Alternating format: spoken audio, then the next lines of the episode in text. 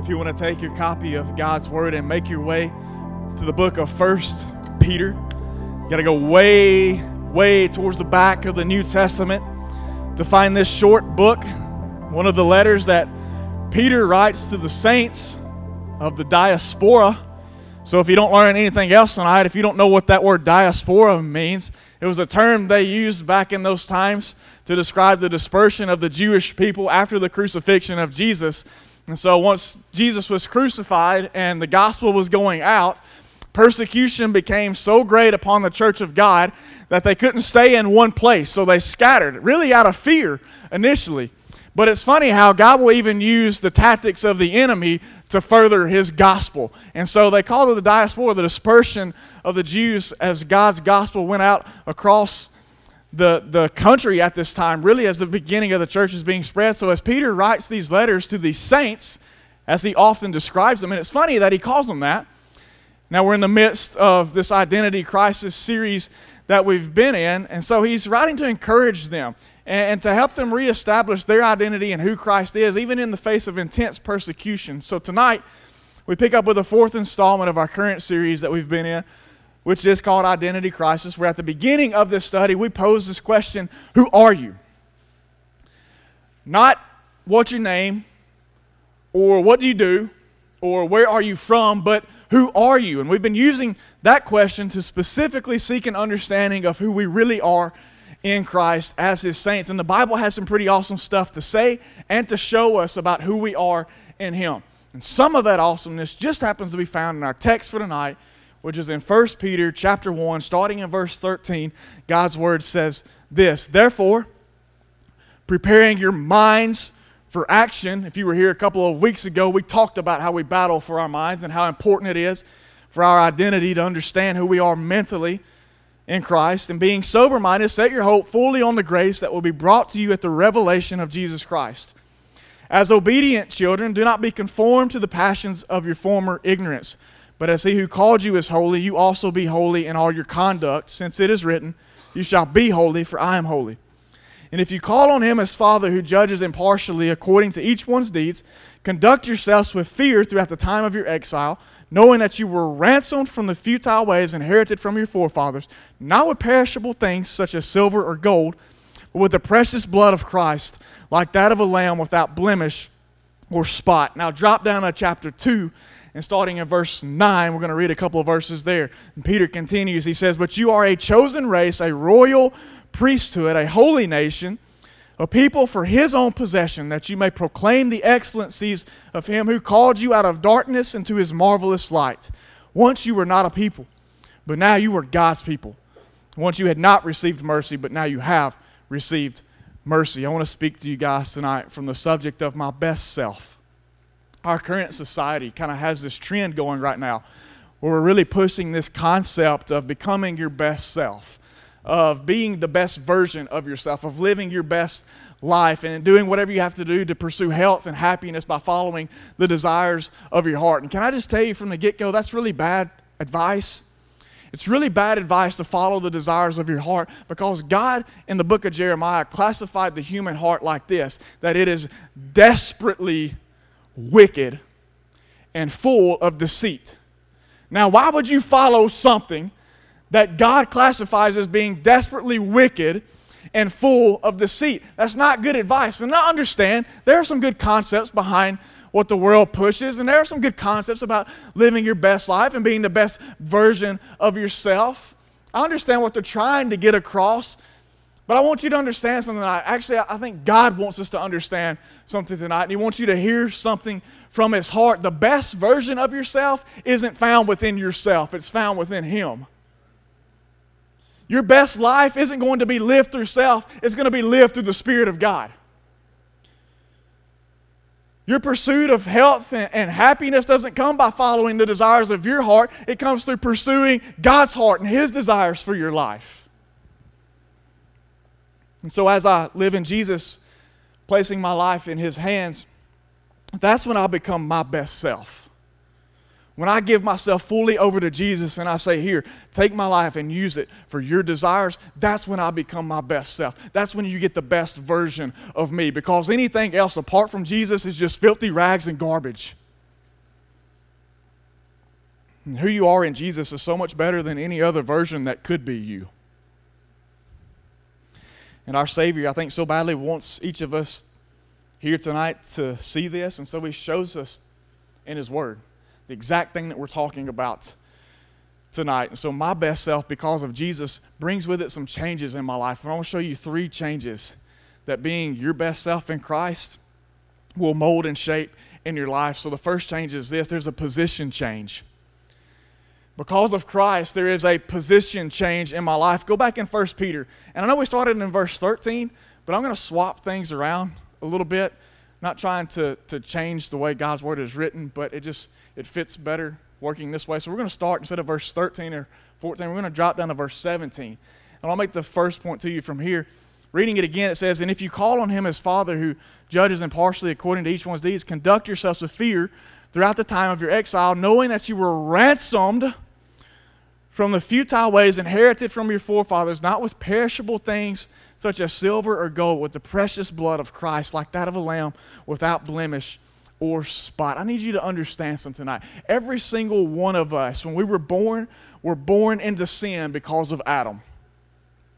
Not, not Adam the drummer, but Adam in the garden. So every single one of us were born into sin because of Adam and Eve's sin in the garden. Romans 5:12 explains it to us this way. It says, Therefore, just as sin came into the world through one man, that man being Adam, and death through sin, so death spread to all men because all sin. So if you think you haven't ever sinned, then God's word stands against that notion. And just because you might not accept it as truth doesn't mean that it's not still true. So all have sinned and all deserve death. All, all, are under the penalty of death because of that sin. So when you were born into this world, you were born of flesh. You inherited that sinful nature that Adam brought into this world. Thank you, Adam. Thank you, Eve. You didn't have a say in the matter. You're born into it. This was our identity. This is what I'm trying to get you to see. This was our identity as soon as we came into this world. This was our position before God. We stood before Him as enemies, as rebels, lost in our sin, full of pride, full of selfishness, living as our own gods, all the while being held captive, captive to our own sinful nature and in bondage to ourselves, condemned to die, and face the just wrath of God and His judgment, which would send us to a place called hell where we would spend an eternity in separation from Him. That was our position when we came into this world. But then Peter makes this awesome statement about how we have been ransomed from those futile ways that we inherited. And I want you to see the beauty of this tonight. I want you to see the beauty and this, this word ransom. It's been all over me for two weeks now. I wanted to get it out last week. We came close to having an episode like what Noah experienced, though, so we had to cancel for weather reasons. And so it's been, it's been killing me because I want to share it with y'all so bad. And, and here it is, and here it goes. Don't miss it. This word ransom, do you know what it means to be ransom? The literal definition means to obtain the release of a prisoner by making payment. So to ransom someone is to obtain their release. Remember, we were held captive by our own sinful nature, and Jesus ransomed us to, to release a prisoner by making payment. So God, in His infinite love, sends Jesus to make payment for your release, to release you from your sin, to release you from yourself, to release you from the strongholds that you have in this life. But here's the thing Jesus didn't come down here with a check from the golden bank from the golden street bank of heaven. This ransom could not be paid monetarily. This ransom required death. God's word says that without the shedding of blood there can be no forgiveness of sins this ransom was one that jesus couldn't dig into his pockets and put a dollar amount on and say all right give them back to me this ransom required the giving of his life, the spilling of his blood. And Jesus knew that. And so, him being the only one that was worthy, said, I'll go. I'll go. I'll go and I'll be their ransom. I'll give my life. I'll spill my blood so that they can be bought back, so they can be set free from the things that are holding them captive. So here's the beauty of your position change. The moment you put your faith in Jesus, because of Him, your position now changes. You're no longer captive. You're no longer held in bondage to your sin. You no longer have to identify with that sinful nature. No longer do you stand before God condemned, but redeemed. No longer do you stand as a sinner, you stand as a saint. No longer do you stand before Him dirty, but as somebody who has been cleansed. No longer are you considered a rebel, but as righteous. So, how many of you are thankful for the position change that God has brought into your life through His Son Jesus? Not just spit all over the place. No wonder nobody ever sits on the front row. I'm thankful for my position change. I'm thankful that Jesus ransomed me from a sinful nature that I inherited from a sinful forefather. But it didn't stop God from pursuing me. It didn't keep Jesus from coming out and search and saying, I'll go. There needs to be blood? Okay, I got plenty. I'll shed it for him. And so, me at my best is when I, I realize and live in my position in Christ. Someone with a new identity in Christ understands their position in Him. And they live in that confidence and they live in that freedom. There's a second change that takes place. And that's there's a, a perception change.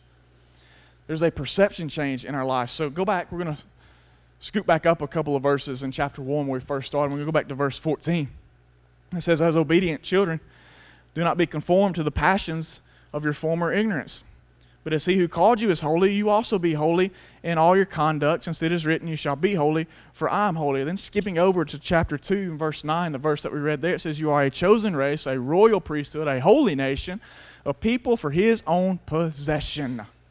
There's a perception change that takes place when I live my life in Christ. And I think most people seriously underestimate the real, radical, monumental transformation that Jesus brings to their lives when they accept Him. I gave my life to Jesus when I was a 10 year old kid, and I didn't realize everything that went into that. But there are a lot of people who, when they give their life to Jesus, I don't think we really comprehend the magnitude of the transformation that actually takes place in our lives. And that's part of why we struggle with truly believing who we are in Christ. Because we don't realize how vastly we have been changed. I, I can't see for nothing. Like if I, I got contacts in right now, if I didn't have a man, honestly, I could not find my way in and out of this room. That's how bad my vision is. And one of the most vital aspects of your vision is to have with it the ability to have something called depth perception. You know what depth perception is? It's your ability to judge distances. And so if I didn't have these corrective lenses, not only could I not see, but I'd have no depth perception. So I could be walking straight towards that wall without ever realizing that it's actually getting any closer until I finally run into it with my face. And then I would realize, hey, hey, there's a wall there.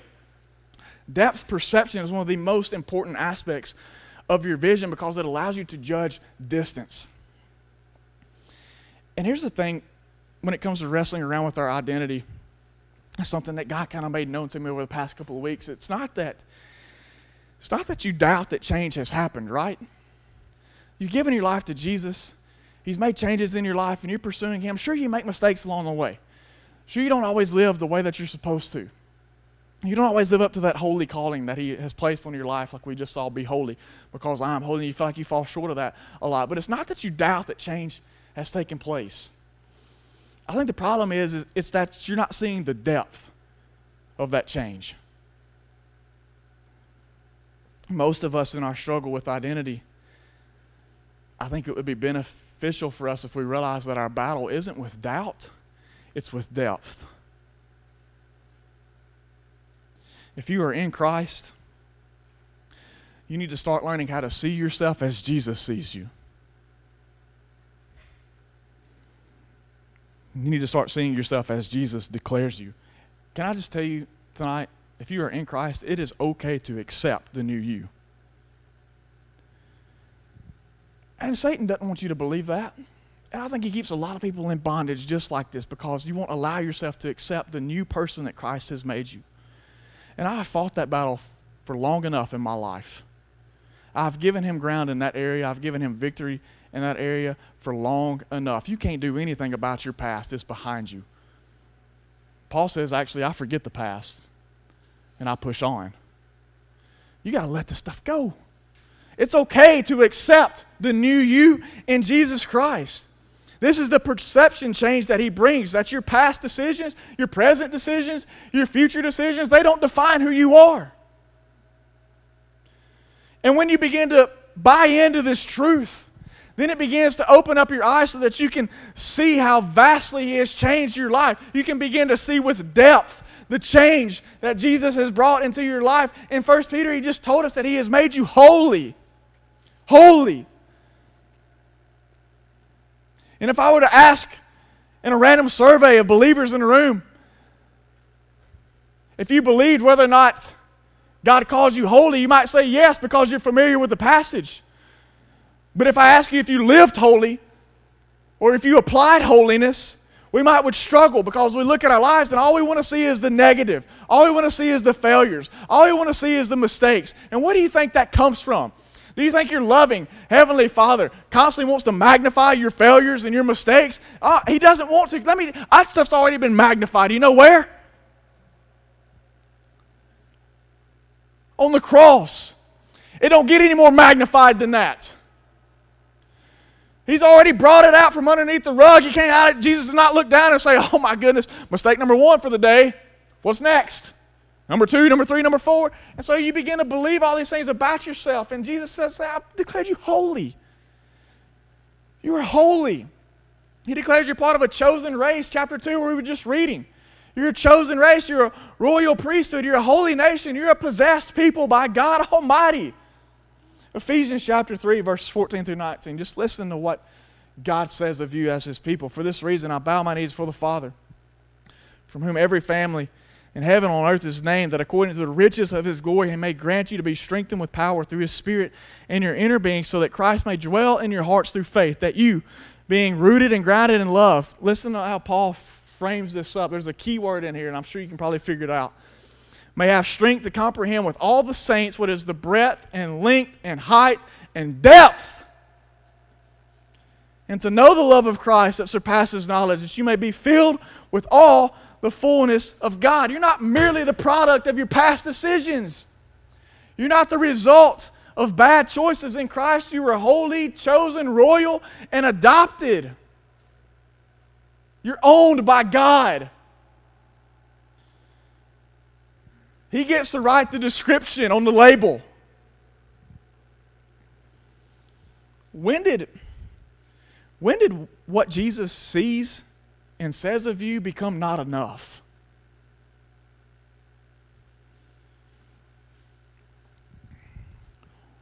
My prayer is that God would help me and would help you guys to see with depth the distance between who we were and now who we are. Because there's depth. There's depth between who you were in your sinful nature and who you are now in your spiritual nature in Christ. And it's marvelous. Me at my best is when I see and live as Christ sees me. There's one more change. So our, pers- our position has been changed, our perception has been changed. But there's also a purpose change.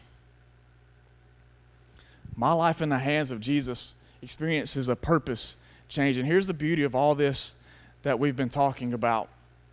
I think about, you know, why would Jesus choose to give me a new identity? Why would he go through all that stuff for me? Why would he choose to, to go through the process of helping me have my perception changed? Well, it's because he has a purpose for my life.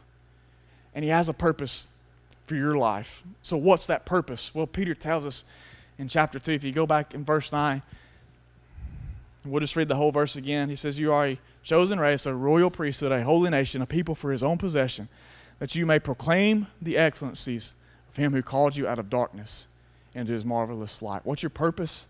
Your purpose is to proclaim. Your purpose is to proclaim the excellencies of him who called you out of darkness into his marvelous light. The purpose of every born again child of God is to proclaim what he has done for you. Man, I hear that a lot, especially at y'all's age. You know, you're like, I'm just trying to find God's purpose for my life. Well, quite simply put, above all else, your purpose is to proclaim His glory. And you might do that through teaching second graders. You might do that by being a high school football coach. You might do that by being a pastor or a missionary or an electrician or a plumber or a doctor or a nurse or an attorney. But the bottom line is, it is the purpose of every born again child of God to proclaim the excellencies of the one who called them out of darkness. And this is a big reason why the enemy wants you to have and stay in identity crisis because people who are in crisis with their identity always lose sight of their purpose. I want to show you how we know this. Because people who go through an identity crisis, the first question that always gets asked is, Why am I here? Why am I here? And so when you're in crisis with your identity, you lose sight of your purpose first and foremost. Why am I here? What is my purpose? Do I even have one? And this is why the enemy doesn't want you to hear this stuff. Why do y'all think he fights against this place every week? Why do you think he tries to distract you? Why do you think he tries to give you excuses not to come each week? Because this stuff will liberate you. This stuff will set you free. And he is the opposite of that. And see, when you, it's a double edged sword, really, because when you lose sight of purpose, well, then you lose your voice of proclamation. Because someone who has lost sight of their purpose doesn't go around proclaiming about the good things in their life because they don't see any. So when you lose sight of your purpose, you lose your voice of proclamation. And here's the thing you know, Jesus doesn't simply want you to just be your best life in Him, He wants you to brag about it. He wants you to brag about it. Why else would he add that in there to proclaim? It's not that I, I get to possess the truth that in him I'm chosen, royal, holy, adopted, possessed. It's that I get to proclaim it. So you can walk around and just quietly live it all you want to, and nobody could ever see any difference. Presence does not mean proclamation necessarily. You got to open your mouth and let people know about the change that's been made. You got to speak of His goodness. You got to speak of His mercy. You got to speak of His love. You've got to speak of His grace. In Luke chapter 17, I'll finish up with this little story from Scripture. You might be familiar with it, but in Luke chapter 17, Jesus performs a, a healing miracle on these 10 lepers. I'm just going to highlight a couple of things for you in this passage, and you don't have to turn there if you don't want to, but you can just reference it sometime. In verse 11, the narrative tells us that on the way to Jerusalem, he was passing along between Samaria and Galilee, and as he entered a village, he was met by ten lepers who stood at a distance and lifted up their voices, saying, Jesus, Master, have mercy on us. When he saw them, he said to them, Go and show yourself to the priest. And so, as Jesus is walking into this town, these lepers approach him and they stay at a distance. And lepers were cast out of the city. So they weren't allowed to be inside the city gates because of their sickness and because of it being contagious, and they don't want that to spread to other people. So these men are standing outside of the city gates. So what do you see? You see their position. They're only outside looking in. And Jesus walks up and they cry out to him, Jesus, have mercy on us. So Jesus tells them to go inside the city, position change. Go inside the city and show yourself to the priest. And it says, And as they went, they were cleansed.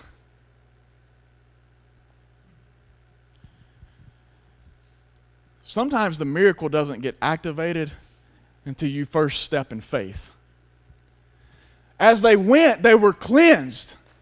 So as they're going to show themselves to the priest, they look down and they're like, What is going on? And by the time they get there, they present themselves to the priest because it was custom to do that. And they get there and they say, hey, look, we're good, right? We can come back in the city. So Jesus has changed their position. And now they have been cleansed, they have been healed. In Verse 15. Then one of them, when he saw that he was healed, turned back. When he saw that he was healed, perception change. First, he was outside the city.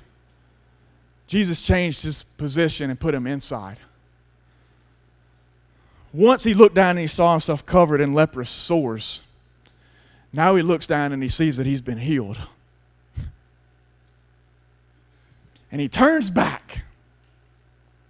And as he turns back, says that he was praising God with a loud voice. Outside, now brought in. Covered in disease, now cleansed. Living life with no purpose other than to sit outside that gate and die. But now he has a purpose. Now he's back inside the game. And now he's proclaiming. And he runs back to Jesus. And it's not that when he got to Jesus, he started praising, it's as he was going back. So he turns around and he's running down the streets, and I can imagine what the picture looked like, right? Here's this guy who just a little while ago, the only screaming that came out of his mouth was begging for people to give him something. Give me a handout, give me a meal, Give me some money. Give me something. Give me a blanket. Now, as he's running back, he's shouting a different story. I'm clean. I'm clean. I'm clean. Praise God. I'm clean. Now we need some saints when they understand their identity to go running through their campuses, to go running through their homes, to go running through their places of business saying, I'm clean. I'm clean. So he runs back and he falls at Jesus' face giving him thanks, and he was a Samaritan. Then Jesus answered, Were not ten cleansed? Where are the nine? Was no one found to return and give praise to God except this foreigner? And he said to him, Rise and go your way. Your faith has made you well.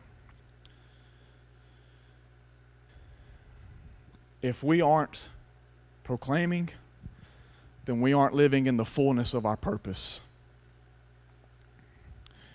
Are you the one that went back, or are you part of the nine that just went on? People of God that have been made clean by God should be praising God and proclaiming of His goodness and His grace and His mercy in our lives. And this is what Jesus does for us. This is me at my best, is when I realize my position in Christ when I see myself as He sees me and when I live out the purpose that He has given me. This is what a person who has their identity established in Christ will do. You realize your position change, you've got a perception change, and now you're living with purpose for the glory of God. Don't let the enemy steal that away from you. Don't let him take what God has given. Because he has no right or no claim or no authority over your life. You are possessed by God. You are holy, you are chosen, you are royal, you are adopted. Live in that victory that He has brought to your life.